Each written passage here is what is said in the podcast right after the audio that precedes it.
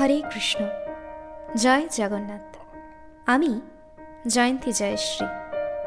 ভগবত কাহিনীতে আপনাদের সকলকে স্বাগত। আগের পর্বে আপনারা জেনেছিলেন জৈমিনী ঘোষের রহস্যময় অভিজ্ঞতা ও শ্রী জগন্নাথের পুনর আবির্ভাবের কাহিনী।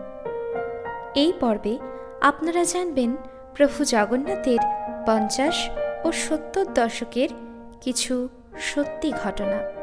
হ্যাঁ ঠিকই শুনছেন, কিছু সত্যি ঘটনা।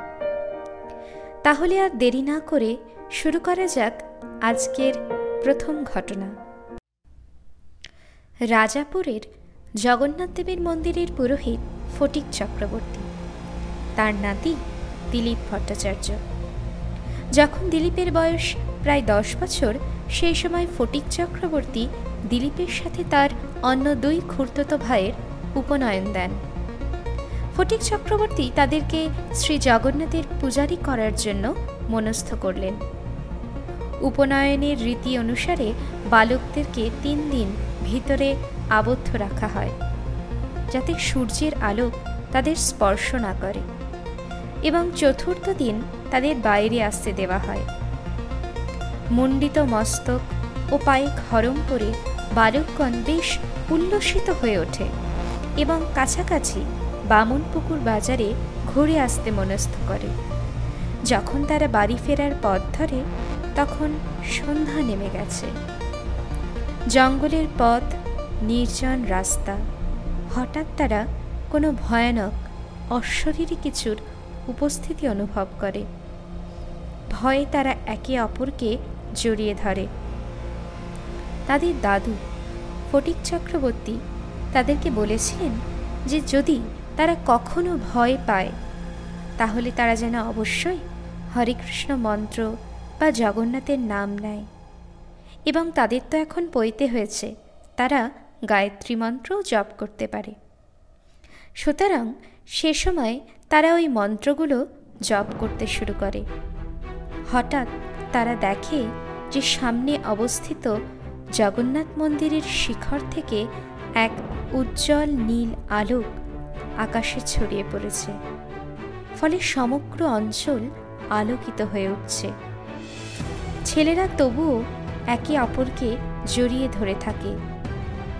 বহু চেষ্টার পর সেখান থেকে আস্তে আস্তে তারা নিজেদেরকে সরিয়ে নিয়ে আসে এবং কোনো ক্রমে বাড়িতে পৌঁছায়। বাড়িতে ফিরে তারা মেঝেই লুটিয়ে পড়ে। তারা ফটিক চক্রবর্তীকে সব কিছু জানান এবং এই শুনে ফটিকবাবু বলেন যে স্বয়ং প্রভু জগন্নাথ দেব তাদের রক্ষা করেছেন। দ্বিতীয় ঘটনা। অন্য আরেক সময় একদিন দিলীপের মা মন্দিরে প্রদীপ জ্বালাতে গেলেন।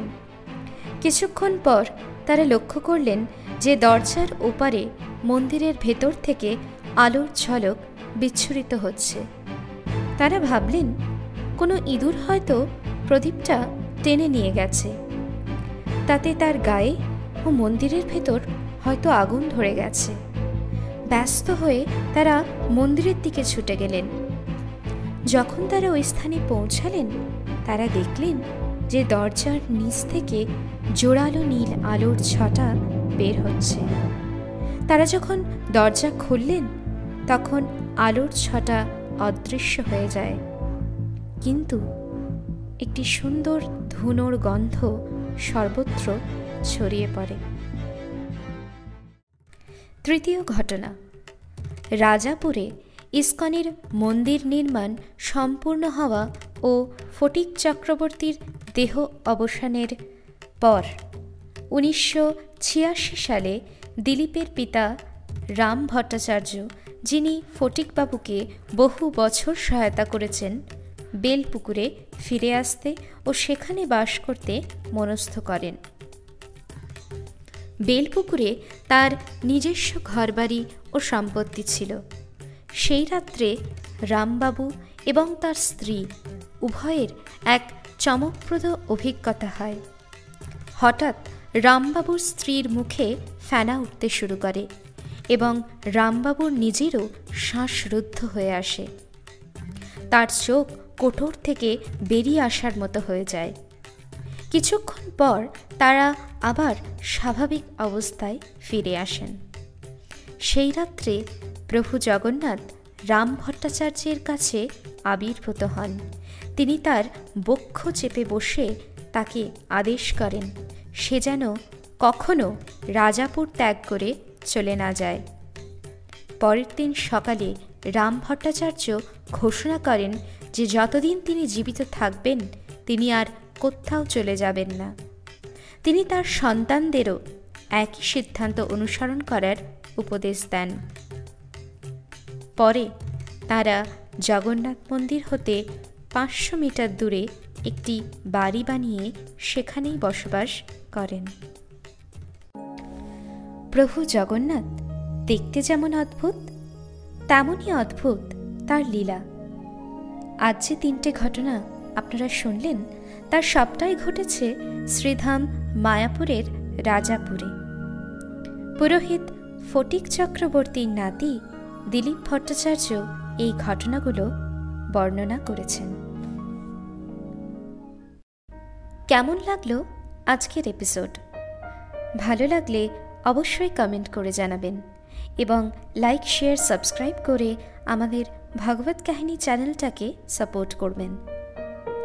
আরও কিছু সত্য ঘটনা নিয়ে ফিরে আসব আগামী পর্বে। অনেক ধন্যবাদ। হরে কৃষ্ণ। জয় জগন্নাথ।